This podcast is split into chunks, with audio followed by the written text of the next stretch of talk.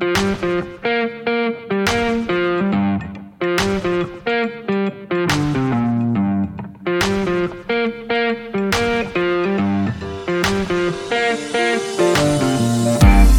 and welcome to Let's Pod This. My name is Andy Moore and I'm here uh, with Bailey Perkins. Hello.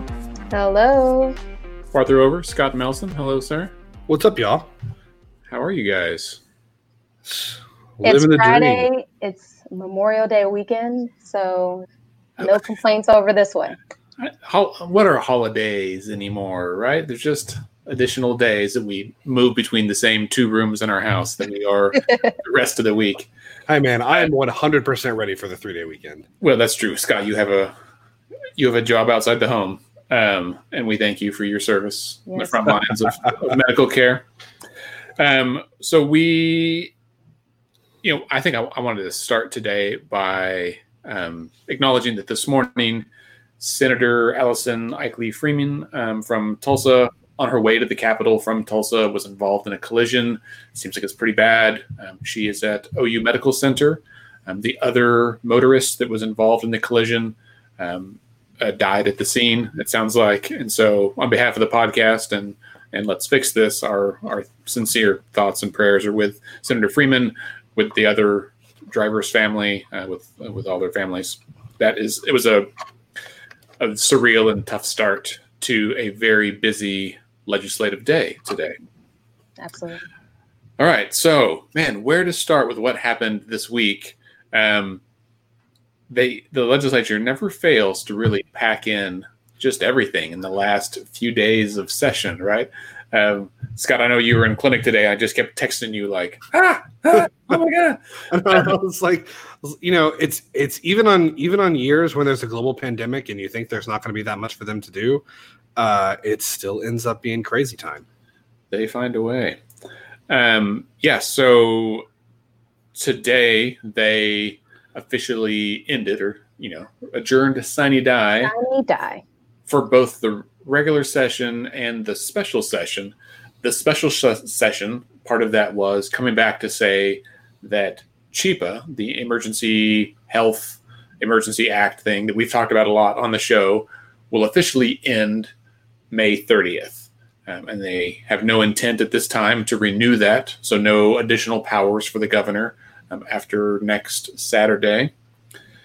Do you get? Do you guys think that means that Governor Stitt will also be ending his emergency declaration or his like state of emergency declaration in the near future? Well, I hope it doesn't mean that um, because I think that would make a bad signal to the public that everything's good, coronavirus is over, as Scott always jokes around. Um, and so I think it's necessary for him to maintain um, that power until we have more certainty about what's going on. Because I mean, a lot of experts expect a second wave to hit, and so especially as we're um, opening up everything, uh, President Trump made a comment of wanting the churches to open right now, um, and so as more people go back to um, interacting with one another. Um, the governor has to be prepared to act should more cases spike in the future. Yeah, yeah. I mean, I think. Go ahead, Scott. Yeah, no, I was just gonna say I I I honestly don't know what to expect from the governor in terms of like what this does or or doesn't mean for the state of emergency because on the one hand, you know, there are there are uh, 70 new cases announced today in Oklahoma County alone. Today is the biggest one day spike in cases um, since April the 4th. We had our uh, 25% increase in hospitalizations over one day earlier this week. Um, now it's it bears repeating, and this is something that's this is important to remember. Those things in isolation don't mean that we're seeing a second spike or a second surge. Those are just two data points that happen to happen this week. But I think it is clear that those don't support the idea that like we're done, you know, or that we're continuing to see this like steep decline. And so I think on the one hand, for the governor to end his emergency declaration, I agree with you, Bailey, would be a bit would be would be premature. But on the other hand, um, if if you're the governor and it's kind of like open up, move on to phase three, like we're we're meeting the the gates that the that the White House has set out, even if we're not totally meeting them in actuality, what is the justification if you're the governor to keep the um, state of emergency in place? Like that's my right. Like that's my question. Is I don't I don't feel like the public health emergency is over, but I also feel like everybody really wants to say it's over. So like how do you how do you how do you walk that line and i, I don't know the answer that's tough because yeah i mean we all we all want it to be over but just because we want it doesn't mean it is. Right. And that is i mean I, you know i was listening to a 538 politics podcast and they were talking about the same thing right? That it's nice outside people want to go outside. It's really tough. Um, you know for oklahoma arguably it'll be easier for us to respond to the pandemic in two months when it's 105 degrees outside and nobody wants to go outside. Um, so we'll see what happens. Related to that, also today, it was a really, it was just a busy day. Um, this morning, Governor Stitt named Colonel Lance Frye, um, who's a medical doctor. He's the uh, currently the um, chief, like flight surgeon for the Air National Guard. Um, he's the new interim commissioner for the Department of Health. Gary Cox, who has been the commissioner for a while, or interim commissioner, as listeners uh, may remember, has was not confirmed by the Senate a few weeks ago. Um, Senator McCortney said the votes weren't there, owing to Gary Cox's lack of the academic credentials required in statute, uh, and because he is a an attorney, I think, and while he has worked in public health for a long, long time, he didn't have that degree. Yeah, uh, you have to it requires a graduate degree in public health or medicine, right? Right. Yeah. And so obviously Colonel uh, Frye does medical doctor for 20 plus years. And according um, to Carmen Forman in the Oklahoman, she mentioned that uh, he's in OBGYN by training. Yeah. So interesting. And I believe he's, I think he's the head of the obstetrics and gynecology gynecology residency at the Health of Center at OSU, I think. Um, so yeah. he's in, yeah. so he is, he is, and he's a clinician, but he is also an, an academic clinician. Yeah, and a practitioner, which is, I mean, and honestly, that is a good skill set. Maybe it's not as directly applicable to a pandemic. However, Oklahoma is one of the states with the highest teen pregnancy rate in the country and yeah, really high STD rate. So these are skill sets that are uh, relevant. Yeah. All right. Um, so shortly after that announcement, um, the Oklahoma Employment Securities Commission or Security Commission, which is the agency that handles unemployment, right? So we'll say, I will say the unemployment office for ease, that so most of us know what it is, right? Right. Um, they do other things, but that's kind of the the big thing. They um, had a meeting this morning with an executive uh, session, and they were going to vote on, and I honestly don't know what the outcome was. You guys might about consolidating their IT practices and their business practices with the um, Office of Management and Enterprise Services. Do you guys know what they decided to do with that? I don't know the outcome. I, I hadn't seen the outcome yet, but even without even without knowing the outcome, I think that it is it is worth mentioning. Okay, people bitch about OMES like all the time. Like they talk about getting rid of it. They talk about whether or not they should have even done it in the first place. Like whether they're whether they function well at their job of like consolidating IT and whatnot. And like apparently the situation at OESC and their technology is so bad that right. they were like, you know what, maybe maybe we should talk about just giving it to OMES. Right. So that it made me think of like there was like three things that I thought were a little ironic about this. One is um, that this is maybe another example of an, yet another state agency that is crippled by poor or outdated IT infrastructure, yeah. right? Like yeah. you can't run a government that's functioning on Windows XP, right? right. Um, Somehow then, the tag agencies make it work on DOS. I don't really know how, but they yes, they, fascinating. They seem stuff, to get right? by. It's you know rock solid. Um, if you have a very specific purpose, like you keep it simple, right? Um, but it's that so conundrum, yeah. though. So right. people, you know, want government to function, but we don't want to invest the things that help government function. So right, right, right. So I mean, OMES, as Scott said, was created for this purpose, right? The yeah. idea was to consolidate all of the administrative and IT services for the, all the state agencies into one agency, Right. so it's all there. Um, but um, not every agency has gotten on board with that, as we've seen repeatedly, right? Um, in fact, I think the Department of Health just did in the last few years. Um, but yeah, also, if memory serves, didn't Governor Stitt like run on or talk about doing away with OMES like last year or the year before or this year? I think the governor did, but a, a bunch of other people have too. Like that's why I said this has been this is so this is ironic and kind of funny. It's like the OESC is like, man, we need we need to get out of the IT business and just give it to OMES. And it's like, are they going to be around? And Right. a lot of people, Right. a, a lot of people feel like they are not very good at it. And again, I there's very nice people at OMES. I'm not like blaming them for this. I think they're under resourced. I think I think there's a whole number of problems why that agency hasn't been as successful. I too think it's a great idea to have like the entire state government operate under one tech umbrella, right? Like everybody's using the same programs, they talk to each other. Like, like I, I think it sounds good, but it's it's it's really hard to do in practice, and it costs a lot of money. Yes, really tough to get there, right? Like that's the that's the The, hard part. the front end And- costs are there, but over time you'll see efficiencies. But we got to get to that first threshold of making that investment first. And I don't know if we're willing to do that. Bailey, Right. you're you're asking the legislature to think that if they spend a billion dollars now, they might save three billion dollars over the next ten years, but they never get to that save three billion dollars part because you can't get past the spend a billion dollars now.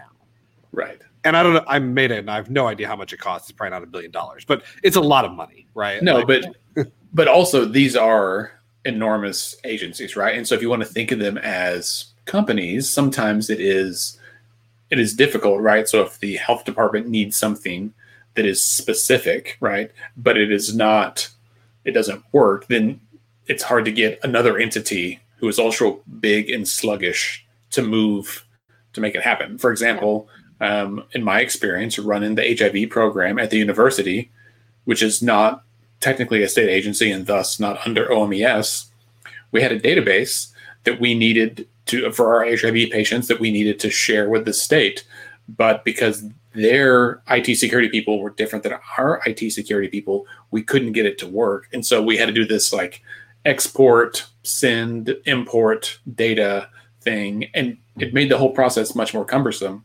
Yeah. Um, but it just wasn't an option. So there's, I guess this the answer is there's no good answer, right? It is interesting though. I mean, not to like dwell on this, but like it is it is possible for this to work and work like like the v, the VA is a great example, right? The VA operates multiple hospitals in all 50 states. It employs hundreds of thousands of people, and they have this network of computer systems that can pull data. Like when you're seeing it, like when I was a resident seeing patients at the at the VA, and I and they got maybe an, an EKG, right? Uh, so a tracing of the elec uh, of the electrical pattern of their heart. I could look at their EKG and like, man, this you know they're not a heart attack, but this looks kind of funny. Have they ever had an EKG before? And I kid you not, I had a guy one time I was seeing that I looked at his EKG and I could go back in the computer and I was able to find a scanned copy of the EKG he had done in like 1992. And it looked exactly the same. It was like, okay, well, it's been doing this for 20 years, so it's probably fine. You know, we don't need to like bring the cardiologist in in the, in the middle of the night. So it's like if like government can do these kinds of things and do it well, it just takes a lot of investment. That's all. That's reasonable.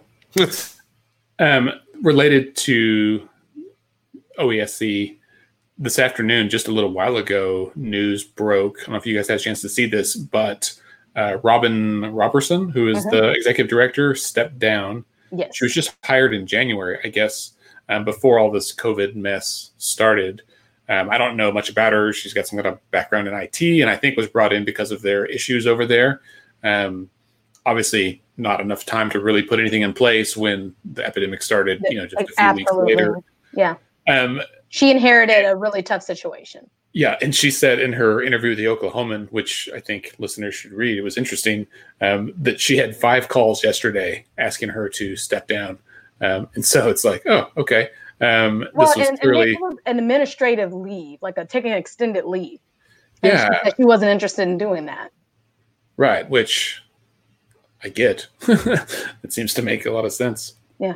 All right. Well, so that was all um, before like 10:30 this morning, with exception of uh, of Ms. Roberson stepping down. Well, and Andy, and while we're on the topic of um, OESC, is really interesting. Congresswoman Horn did an unemployment assistance survey among constituents and had some really interesting figures of like how people were able to engage with the agency um, and one of the questions, for example, said if you had applied or attempted to apply to receive unemployment through OESC since February 1st, how would you rate your experience with the application process? And 78% of respondents said negative. And so a lot of the feedback was, you know, people still haven't been able to get in touch with somebody. Um, they've had negative experiences. Um, 42% said, you know, they weren't able to complete their application due to the problems within the system. And so um, COVID has really um, put pressure on an agency that was already understaffed, underfunded, um, that didn't have the tools that it needed for a moment like this. And so it was just really interesting to see that information that uh, Congresswoman Horn collected play into probably why they're looking for change and different leadership into the agency. But like we noted, it shouldn't be blamed on just the the new executive director. This is something tough that the agency wasn't structurally prepared for. Right. Yeah. I um yeah. That's a really good good answer there. Um man, all right. So are we up to all the bills and the vetoes now? Is that the next? yeah, I, let's get into it. There's a whole uh, lot to talk about. So yeah, so the governor had a very busy week. Um, you know, the as is always the case, the legislature at the end of the session like sends a bunch of bills over. Right, it's always in the last few days, and so um, it looks like this year, and I think the website's still updating, but as of a few minutes ago, he had um, signed 134 ish bills. Um, and I do want to mention that uh, a bill we mentioned last week, the cost of living increase for retired state employees, was one of those bills. That's the the first one in 12 years, Bailey. Yes. So that's well, it's been a long time coming for many um, state retirees to see that that bump in in their pension. Right, right and it's not like it's a huge bump, right? But the cost of living has gone up in the past 12 years. And so they we have to help support them. I, th- I think it also bears mentioning too, just because uh, we, and by we, I mean I, all of us, but mostly I, ranted and raved about this last week. That some of the bills that we we were most concerned about uh, did not make it all the way. Did not make it all the way through. Um, so the vac there was a change to vaccination rules that I don't think made it all the way through. Or well, I should say the legislature wanted to block the rule change, and they were they did not they were not able to do that. So the recommended change in rules that the health department propagated will go through as part of the omnibus rules package. So that's good news. Um, then uh, as an, another one was that uh, the local control bill that would require mayors to ask the governor's permission before declaring a health emergency that also did not get through the Senate, I think. So that did not go to the governor's desk. And then finally, um, the bill that would have the bill that would have capped Bailey did the did the housing did the housing bill. It he vetoed it. Yeah, he vetoed it. Right. Yeah. Yep. So, so uh, that's so would have lowered the cap of the right. um, affordable housing credit. So. And then they did not they did not increase the cap on the education and opportunity scholarship fund, right? Like that didn't go through either, did they? I didn't see any movement on that. Okay, no. so perfect. That's all the yeah. we talked about before. That's where they are. well, and so I've compiled. I don't think I think I'm still missing a few, but I'll put all of these into the show notes for the podcast. Um, and if you are watching this on um, Facebook or YouTube, on our YouTube channel, I try to put all this stuff in those uh, in the description as well. So please go down and check that out. Um, so uh, there were a bunch of bills that the governor vetoed, and then a bunch of those that got overridden. Right. Um, some we talked about last week um, related to the budget. and then others this week about a whole bunch of other stuff. So I'm going to kind of go through some of these, and we can probably pop on and discuss whichever ones. They're not all worthy of discussion, in my opinion. Um, or we just don't one, have time to discuss them all, frankly. That's true. Yeah. Uh, one one that I think is interesting is uh, or was Senate Bill 1703, which would have created a sales tax exemption for the University Hospitals Trust. So in Oklahoma, just because you're a nonprofit doesn't mean that you are exempt from sales tax. You have to get a special exemption. It's like a case by case deal. Um, this would have been about an $11 million per year, I think, savings for uh, basically for OU um, hospital system. Yeah. Uh, and that obviously, if they're saving that money, that it's taxes that they pay, uh, sales taxes they pay, then that means it doesn't go to the state into the general revenue fund. So it's you know, money is fungible to some extent. Um, and in Stitt's um, it was going to be used to fund additional residency slots at the teaching hospital. In Governor Stitt's veto message, he said the state needs that money, and there's you know no requirement that they spend it on what they're going to say they're going to spend it on, basically, um, which was true. And I think this is a funny thing that will come to another bill, it's right? Theoretical for sure. Yeah. Yeah, I mean, the legislature is always like, we're going to spend this money on this thing, um, but it's so often they supplant that money with something else and just we spent this money on this and then we took the other money and spent it on something else instead. So, uh, so there was that. There was House Bill twenty seven. Like before we move on on that, it's just really interesting because I mean, eleven million dollars is a drop in the bucket, and yeah. so um, yeah, for the state budget, that's I mean, nearly nine billion. Yeah. yeah.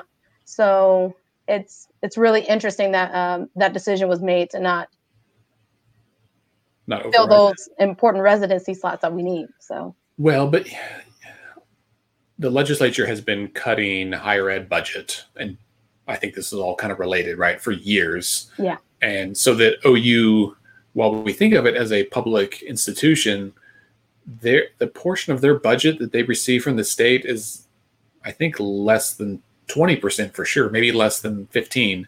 Yeah. And so they are just barely, uh, you know, they're a they're a private institution who happens to receive some public dollars at this a few, point. Yeah, a few dollars from the state. yeah, yeah.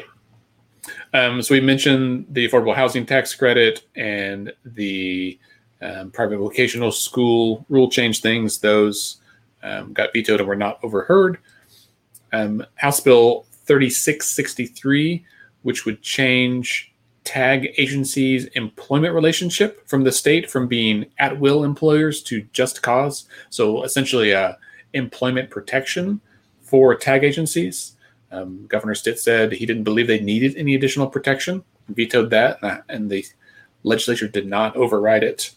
You know um, how many tag agents we get rid of in Oklahoma every year? None. Less than one. It's not zero, it's a, like it happens sometimes, but the moving average is like less than one. Do we add more each year then too? Not necessarily. I mean, it just depends. So apparently, I learned this this week. Every county is required to have a tag agency, and if the county doesn't have a tag agency, then the tax commission is supposed to act as one. But sometimes the tax commissions don't want to. Um, But yeah, yeah. But no, tag agents are uh, at will. They're at will and can be anyway. So interesting. Um, so then House Bill, let's see. Oh, this is a big one um, that I think we should have another episode on. 38 House Bill 3828 is going to make a bunch of changes to medical marijuana, right? And I think this was requested, at least in part, by the Medical Marijuana Association yeah, so Administration. Did they not override this? I thought I no. thought they were going to override this because this. No, yeah, yeah, Fetgatter said he wanted he called for it to be overridden. I mean, he didn't call for it on the floor, but um, yesterday he was talking about it, and they didn't. Uh, I mean this this this this changes like this would change like whether or not they can deliver. It would have uh, made a 90 day license that can be renewed a thing. Um, it like it was subs- it was a substantial bill that was negotiated between the medical marijuana authority and the industry, and everybody was like on the same page, and then they passed it, and then the governor was like, "Nah, I'm good." Yeah, Yeah. Um, it was. I, mean, I think we'll hear a lot more about that soon. Yeah, I'm just I'm just surprised because I would have thought like that one in particular. I would have thought they were going to override today. Well, and it passed the House ninety to six and passed the Senate right. thirty-eight to five. Like it was, they had veto-proof majorities there, and they just chose not to go back. So, um, well, speaking of other, vetoes, we should definitely talk about the Medicaid expansion funding. um, so that's I've got two left on this little okay. list, and we'll get to that. Well, that's one of them. So House Bill 3824 exempted the legislature and state judicial entities from fees and costs for services rendered by appropriated agencies.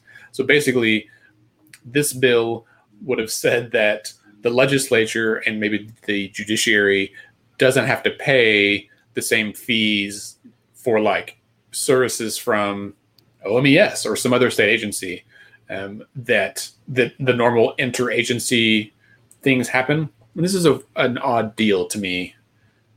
Anyway, right? This is like it's like two divisions of the same company paying fees to one another for their services, right? So like if you I don't know, like um, Alphabet, right? That's Google's overarching company, and so if if Waze, like their traffic app division, wants to use Gmail, do they have to pay for Gmail, like out of their budget, or does it all?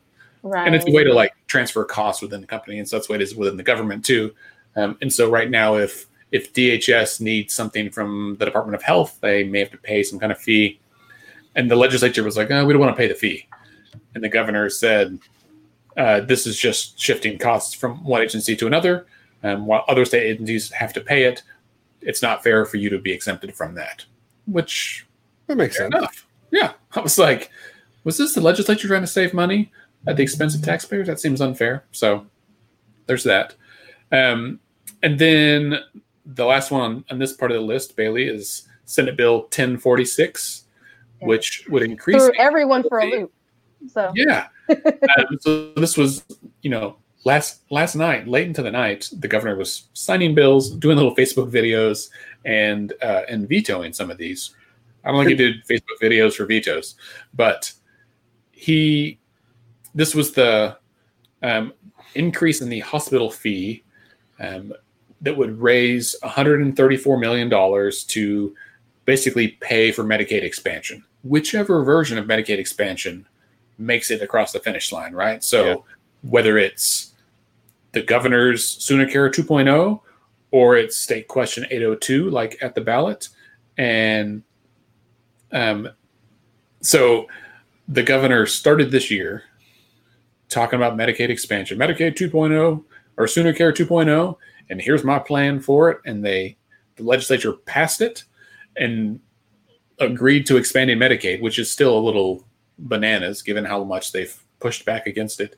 And then the legislature passed a bill to fund it, and the governor said, "No, never mind." In his veto message, uh, I don't have it pulled up, but it's super weird, right? Like where he's like, "Oklahomans need health care, and we're going to give them health care, and you know we're going to have a plan to do it."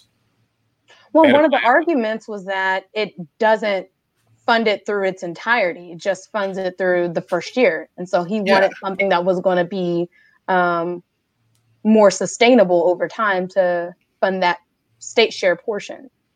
Do you think but, that's really what it is, though? Oh, but is this now the time to have that conversation at the the sign in the law or veto table, right? So I've got here's here's what he said. So he said, I appreciate the willingness of the legislature to craft a proposal to fund Sooner Care 2.0. When I announced Sooner Care 2.0, unemployment rates were at 3.2%. Due to the current COVID 19 pandemic and uncertainty within energy markets and commodity prices, unemployment rates are predicted to be as high as 14%. I would throw out there, they're actually predicted to be as high as 20, 25%, but that's neither here nor there. Um, this will not only increase the number of individuals currently enrolled in Medicaid, but will also increase the number of potential enrollees in the expanded population. Um, and he said, you know, the other thing is that SB 1046 does not fully fund sooner care in year one, and it does not consider does not consider funding for year two. We must work together to design a healthcare system that's both affordable and sustainable and that addresses the unique needs of Oklahoma while improving health outcomes. Uh, from the day one, I've said one-time funds are not the way to pay for Medicaid expansion. I will always protect the taxpayer, and I will not sign unfunded mandates in the mid- middle of a massive budget deficit. So, um, you know, I I honestly, this is probably not a popular opinion. I'm gonna say it's probably an unpopular opinion.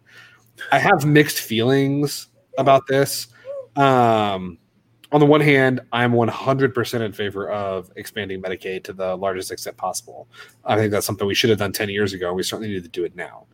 Um, and I think that doing this, I think that doing this is what I think that, that SB 1046 is, is probably what we should do.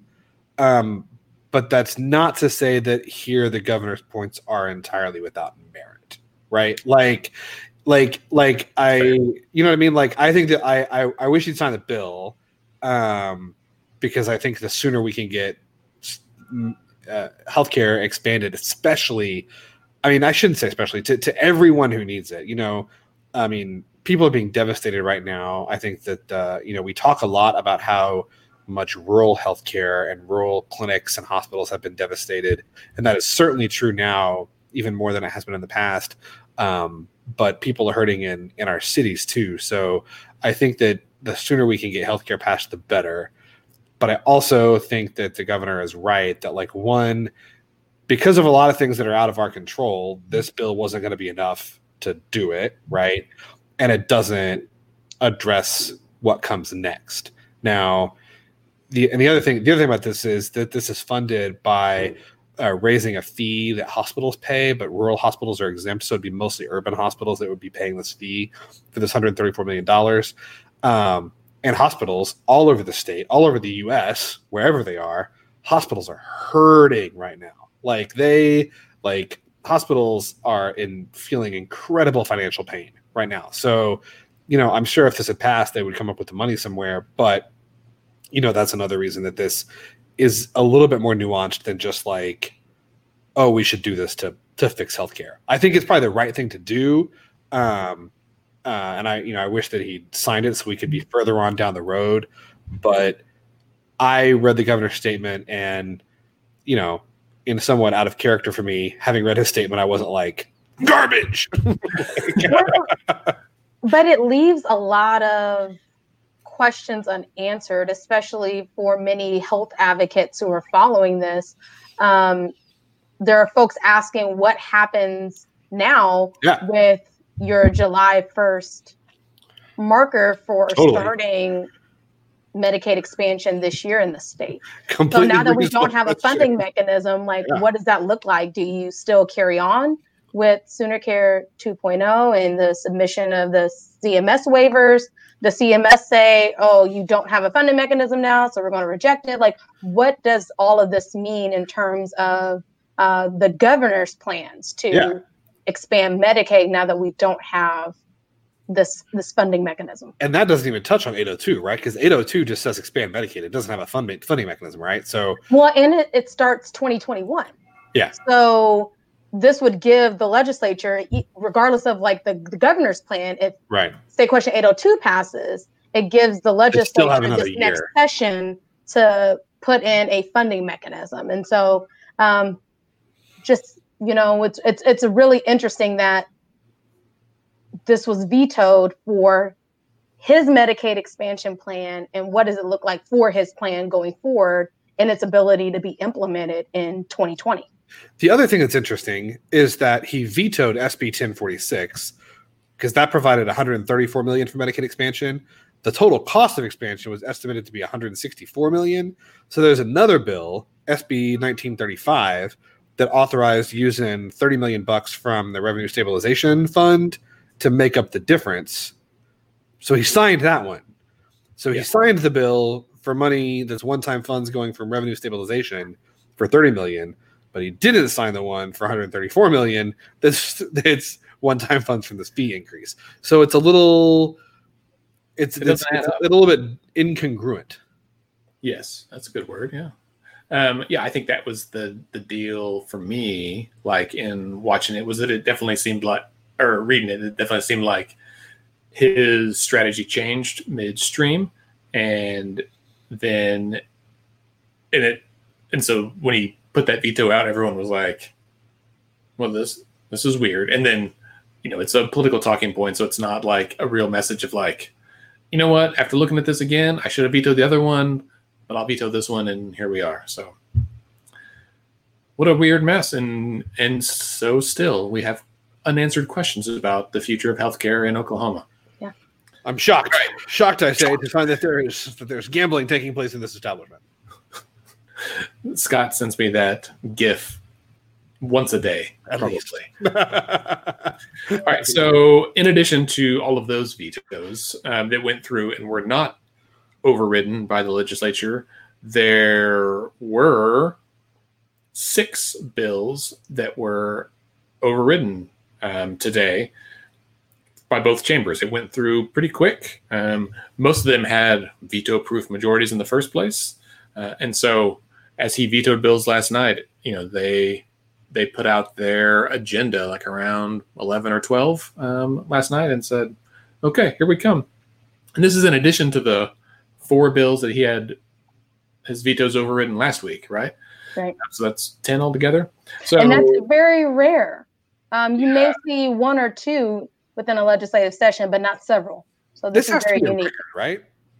yeah, I'm several people have asked, and so I'm curious to, to find out. Um, especially within the same party. So Right, yeah, you thing, it- have- You government control with one, one with one party. It's crazy. Right, that they can't get on the same page. So House Bill 2749 and 2750 uh, worked in conjunction to authorize $161 million bond package to um, fund the state's matching obligation for endowed chairs. How, and it says it like basically caps the state's funding on endowed chairs. The way the legislature talked about it, um, I'm a little confused. I need to go read it again because Stitt's veto said he's like, I'm vetoing this because I don't think we should fund endowed chairs at all. at all, yeah. And the legislature said today that's what this bill does is basically it gets us out of the endowed chair business.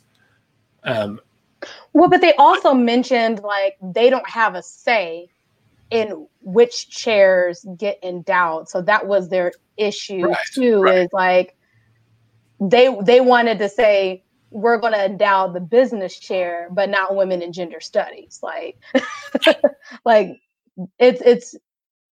I think also a um, a very political jab at higher ed because people view higher ed as um, an incubator for ideological ideas instead of a place of you know developing critical thinkers and and all that kind of stuff or you know building the next job so i think there's just biases even towards higher education that goes into play about why they want to get out of the endowed chair business yeah, yeah, sure. So that went through um, pretty quick. I mean, they more than 90 in the House and you know 44 in the Senate voted for that. So that went through pretty easily. Um, for anyone who didn't watch debate on these today, it was interesting because there was there was a lot of shade being thrown at the governor, um, also on Twitter from members of his own party again. Um, but even today, they were like, "Yeah, there was a lot of factual inaccuracies in the governor's statement," um, and they were kind of like, "Ha ha!" You know, slapping each other on the back of like, "That's a good one," and real some real zingers, and it was a kind of a bizarre scene. Um, House Bill 3819 would make any contract from a state agency in, open to inspection by any member of the legislature, and um, also banned any agency from prohibiting an employee from talking to the legislature. So this is a, I think, a couple of years um, we've seen this trend of like the legislature wanting more access and oversight over agencies and more involvement, right? Just like uh, last session, the big deal was about the, the Board of Regents for higher ed and that that any legislator should be allowed to attend and sit in on the executive sessions of those that are not normally open to the public. Um, so this bill passed the House 94 to 1 and the Senate uh, unanimously.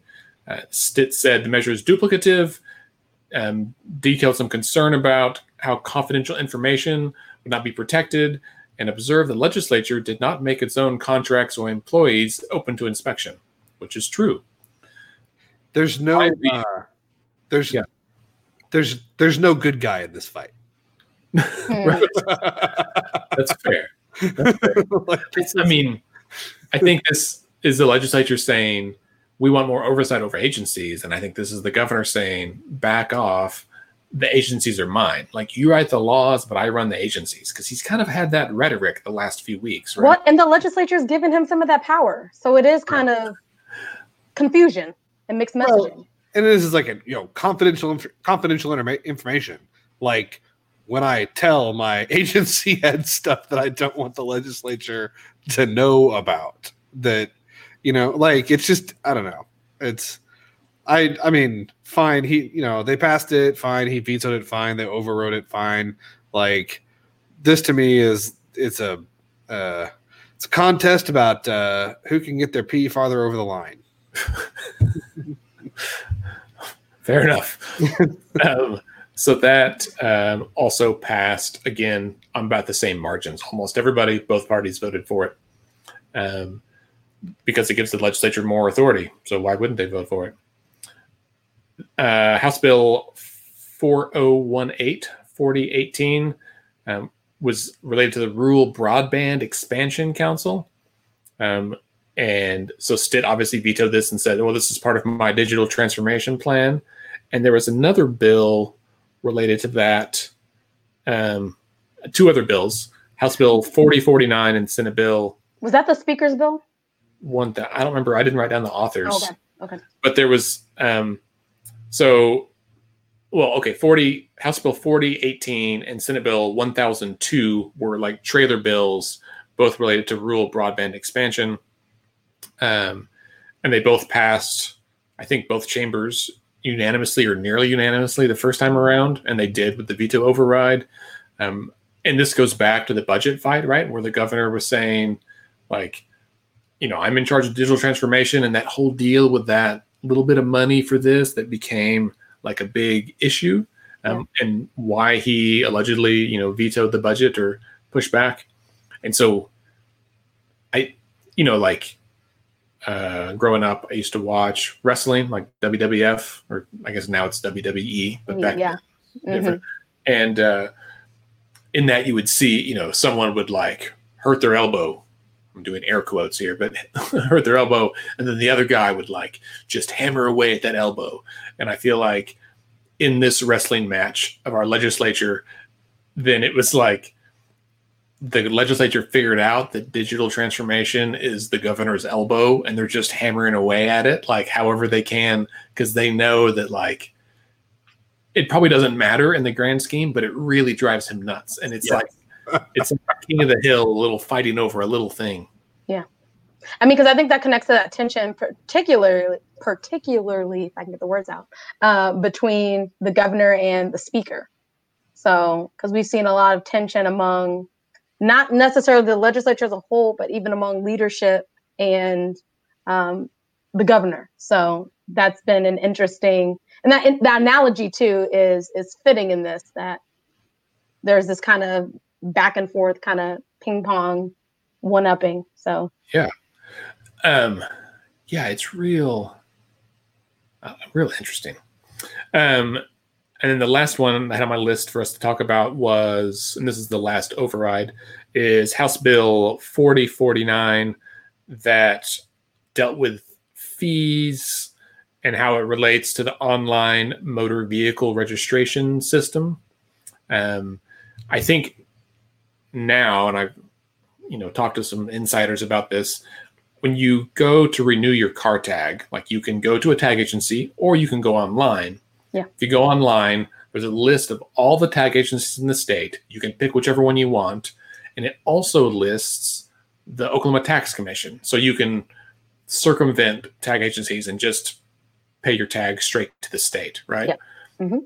And uh, you know, tag agencies, I, they are job creators. They employ people, but they're also kind of an institutional monopoly in the same way that like electric companies are, right? Like the state uses them. Everyone I know who owns a tag agency or affiliated with one, I guess that owns it, Um, it's a pretty lucrative deal, right? Because all of your fees are set by the government, including your profit margin, and like your guaranteed business, as Scott said earlier, you're guaranteed to have one in every county. Yeah.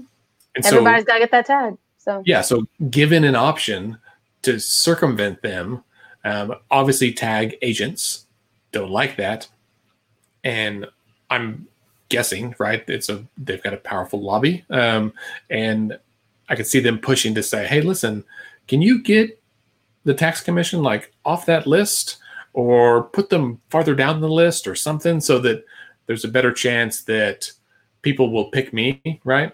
And I would also expect that, like, I think it's an alphabetical order or something. So whoever's, you know, AAA tax uh, or a tag agency is probably the first one, and they might get a disproportionate share of uh, of revenue from this. So Hmm. the online system is real, real funny to me. But it was uh, again this had one of the lower margins, and that's not saying much. It was like eighty nine to seven for the veto override.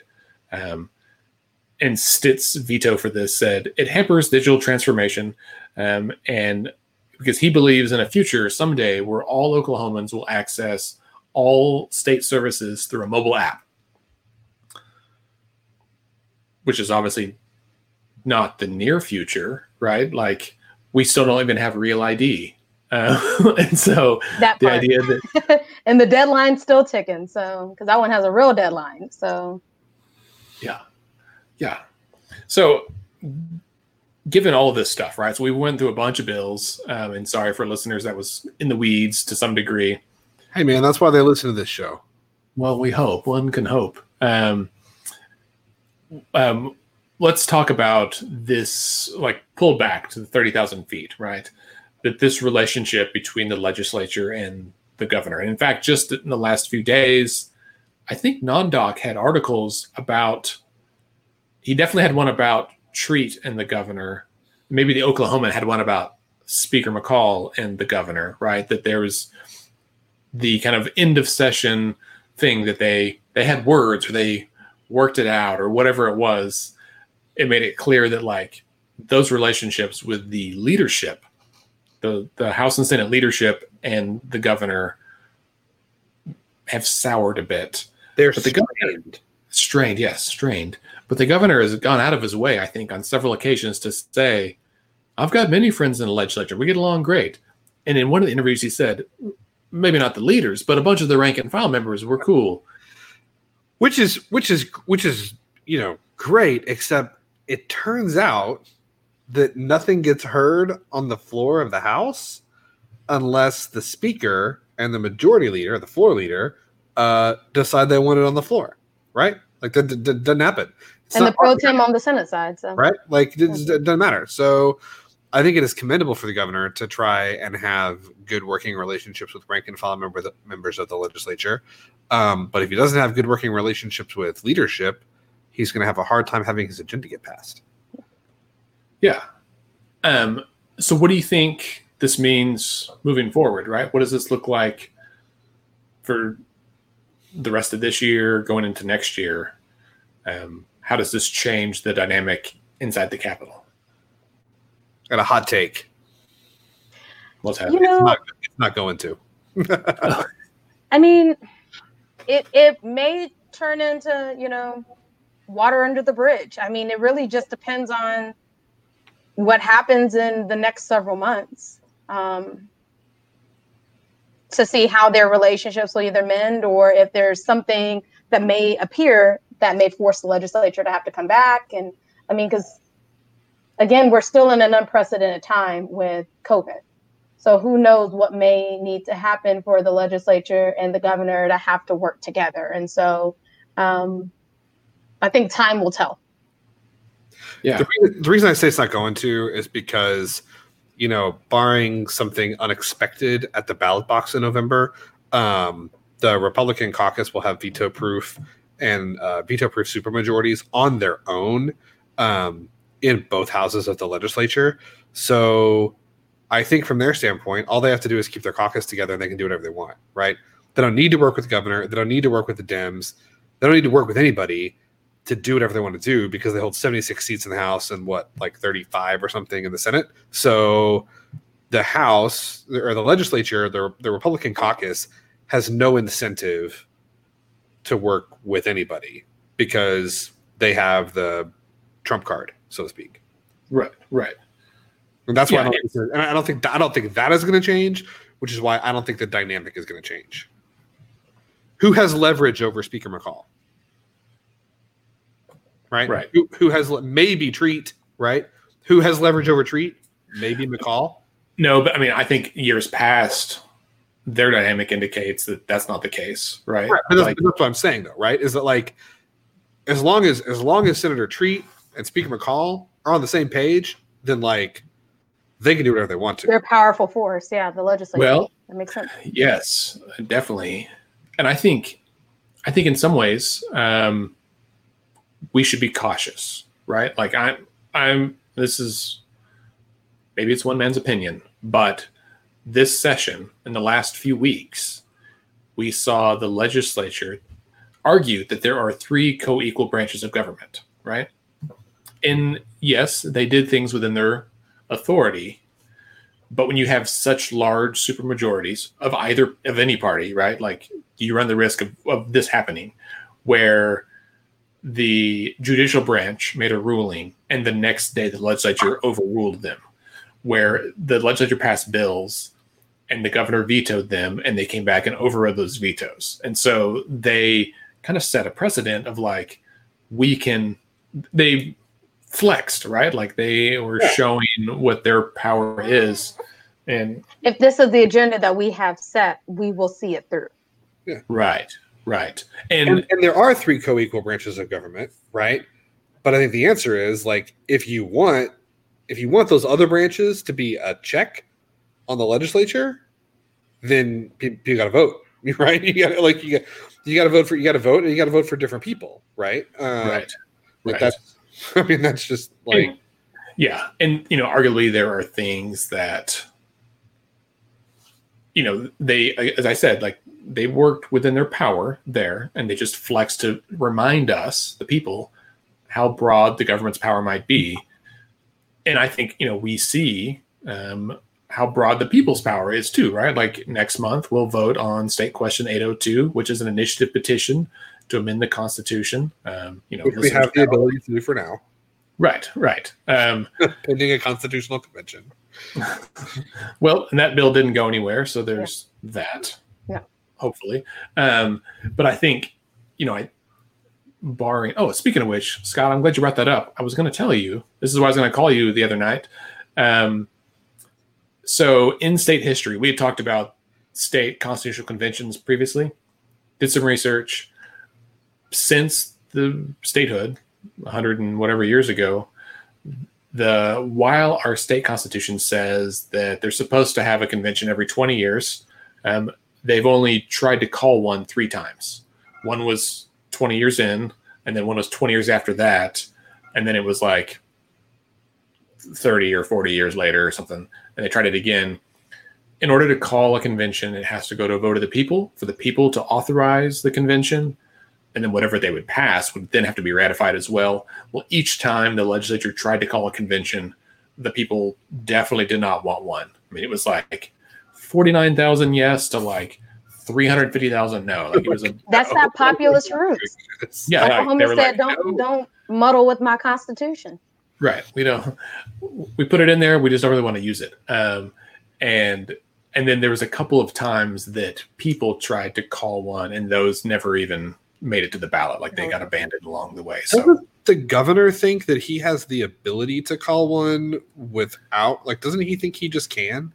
I could see Governor Stitt thinking something like that, right? Like um, just because he is someone who is testing the power of the executive branch. Um, I, in my read of the Constitution, and I'm no legal scholar, but it seems like that's not the case. Yeah, I have no idea. But this is a random thing I did want to bring up we were talking about how the governor uh, is doing videos about what he's signing into law, what he's vetoing. I think that's really interesting. And I hope that he continues doing that because in prior years we had written statements and press releases, which I'm sure still exists, but it adds another touch to hear him talk about the rationale for why he's doing what he's doing. And so I think that's a pretty cool thing that I hope sticks around from a civic standpoint. Agreed. Agreed. Yes, I agree. Um, I think it'll be curious. I'm hope I hope like Sooner Poll or one of those groups does some polling after session, uh, just about popularity. Just because I'm kind of curious what the public sentiment is. Like Governor Stitt has been through the ringer this spring, right? Like this is his second session. Last year was pretty smooth. Had plenty of money. Had some honeymoon times, right? And then this year he bumped heads with the legislature. He bumped heads with the AG. He's bumping heads Tribes. with the tribes. Like it's Has a um, whole pandemic on his uh, Yeah. radar Yeah. and having Yeah. to implement CHEPA. Like it's, it's a whole lot of unprecedented things that Governor Stitt is that's under his his realm. Yeah.